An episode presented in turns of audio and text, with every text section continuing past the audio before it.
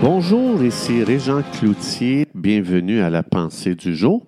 Aujourd'hui, je vous invite à tourner avec moi dans la deuxième épître à Timothée, dans le Nouveau Testament, au chapitre 1, verset 7, qui dit ceci. Ce n'est pas un esprit de crainte que Dieu nous a donné. Je répète, un esprit de crainte ne vient pas de Dieu. C'est pas Dieu qui nous donne un esprit de peur. Mais Dieu nous a donné au contraire un esprit de force, un esprit d'amour et un esprit de sagesse ou de pensée très, très, très claire. Et un autre verset dans Jean chapitre 8, verset 31 et 32, Jésus dit, Si tu demeures dans mes paroles, tu vas devenir mon disciple. Et si tu es mon disciple, tu vas connaître la vérité et la vérité va te rendre libre. La vérité va te rendre libre. C'est très important. Jésus nous explique comment la vérité ne nous emprisonne jamais. La vérité va toujours nous rendre libres. Aujourd'hui, c'est impressionnant de voir combien de gens sont tourmentés par toutes sortes de craintes. Comme par exemple, il y a des gens qui ont peur d'aller se coucher le soir parce qu'ils ont fait des cauchemars dans le passé et ils ont peur, euh, ils ont peur que les cauchemars reviennent encore et encore et encore. Donc ça, ça révèle qu'il y a un monde des ténèbres qui est tout à fait réel. Je sais que euh, souvent les gens ont de la difficulté à croire qu'il y a un monde parallèle au nôtre, mais la Bible explique qu'il y a réellement le royaume de Dieu et il y a aussi le royaume des ténèbres. Donc les ténèbres, c'est quelque chose qui est réel, même si mes yeux ne voient pas, mes yeux ne voient pas les bactéries. Pourtant, la science a des appareils pour prouver qu'il y a réellement un monde tellement petit euh, que mes yeux n'arrivent pas à le voir, mais aujourd'hui, on a des appareils qui nous permettent de le voir. Dieu qui a des yeux au-delà de tous les appareils qu'on a, Dieu nous dit qu'il y a réellement un monde de ténèbres et euh, il y a beaucoup de témoignages dans le monde entier où est-ce que les gens font des expériences euh, qui révèlent justement qu'il y a un monde parallèle au nôtre, il y a vraiment un monde de ténèbres, mais il y a aussi le royaume de Dieu, donc qui est aussi un autre monde. Donc, la Bible euh, dit, elle, révèle euh, qu'une plus grande et, euh, efficace arme du monde des ténèbres, c'est la crainte. Le monde des ténèbres aime utiliser la peur, la crainte, faire peur aux gens, les faire vivre dans la peur. Et euh, la raison, c'est parce que Satan sait très bien qu'on ne pourra jamais prendre autorité sur quelque chose que l'on craint. Donc, qu'est-ce que la crainte? La crainte, euh, c'est vraiment, euh, la Bible va l'expliquer que c'est un mensonge qu'on a cru de la part du père du mensonge. Et aussitôt qu'on croit un mensonge du père du mensonge, dans Jean 8, 44, ça dit que Satan est le père du mensonge. C'est un menteur spécialisé. Il aime ça venir puis nous expliquer que dans telle situation, ça va être grave qu'est-ce qu'on va vivre. C'est grave les conséquences. Ça va causer des dommages terribles.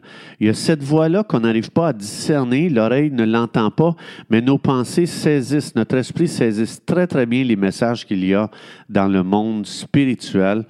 Et euh, donc, euh, quand on écoute ce genre de message-là, qui vient du monde des ténèbres, eh bien, on vit dans une crainte, on devient emprisonné. La crainte, c'est une fausse évidence qui apparaît comme vraie. Donc, le père du mensonge te ment, puis ça a l'air tellement vrai, c'est incroyable. Maintenant, on a lu dans 1 Timothée, dans 2 Timothée 1,7, pardon, Dieu nous dit que, lui, ne nous a jamais donné un esprit de peur, de crainte. Alors, c'est qui qui nous a donné cet esprit-là? Donc, comme Dieu dit ici, la crainte, c'est un esprit. Ça veut dire que c'est bien au-delà du monde humain dans lequel on vit, vous et moi, jour après jour. Quand je crains, c'est que j'ai cru un mensonge sur quelque chose. Et la crainte va toujours se présenter sous plusieurs formes, comme par exemple, j'ai peur d'échouer ou j'ai échoué, j'ai peur, la peur de la solitude, la peur de la maladie, la peur de la mort. Peu importe la crainte qui s'est attachée à toi, tu dois comprendre que ce n'est pas Dieu qui a collé ça après toi. Donc, ça dit plutôt ici que Dieu t'a équipé de puissance, d'un esprit de puissance, d'un esprit d'amour et d'un esprit euh, de sagesse ou de pensée très, très, très lucide. Donc, quand on vit dans la crainte, on, ça vient paralyser l'autorité spirituelle que Jésus nous a donnée. Personne n'aime vivre dans la peur. En tout cas, je ne sais pas pour vous, moi, j'aime pas ça. Et Dieu dit, tu as reçu la puissance et tu as reçu l'autorité spirituelle pour lier tout esprit de peur dans ta vie. Donc, il n'y a aucune raison de craindre le monde des ténèbres parce qu'il n'y a aucune puissance euh, ce monde n'a aucune puissance dans ta vie à moins que toi tu lui donnes la puissance, à moins que toi tu donnes accès à la, à, la crainte dans ta vie. Donc chaque crainte dans ma vie, c'est le résultat d'un mensonge que j'ai cru de la part du père du mensonge, comme je vous ai dit tantôt dans Jean 8, 44. Satan, c'est le père du mensonge.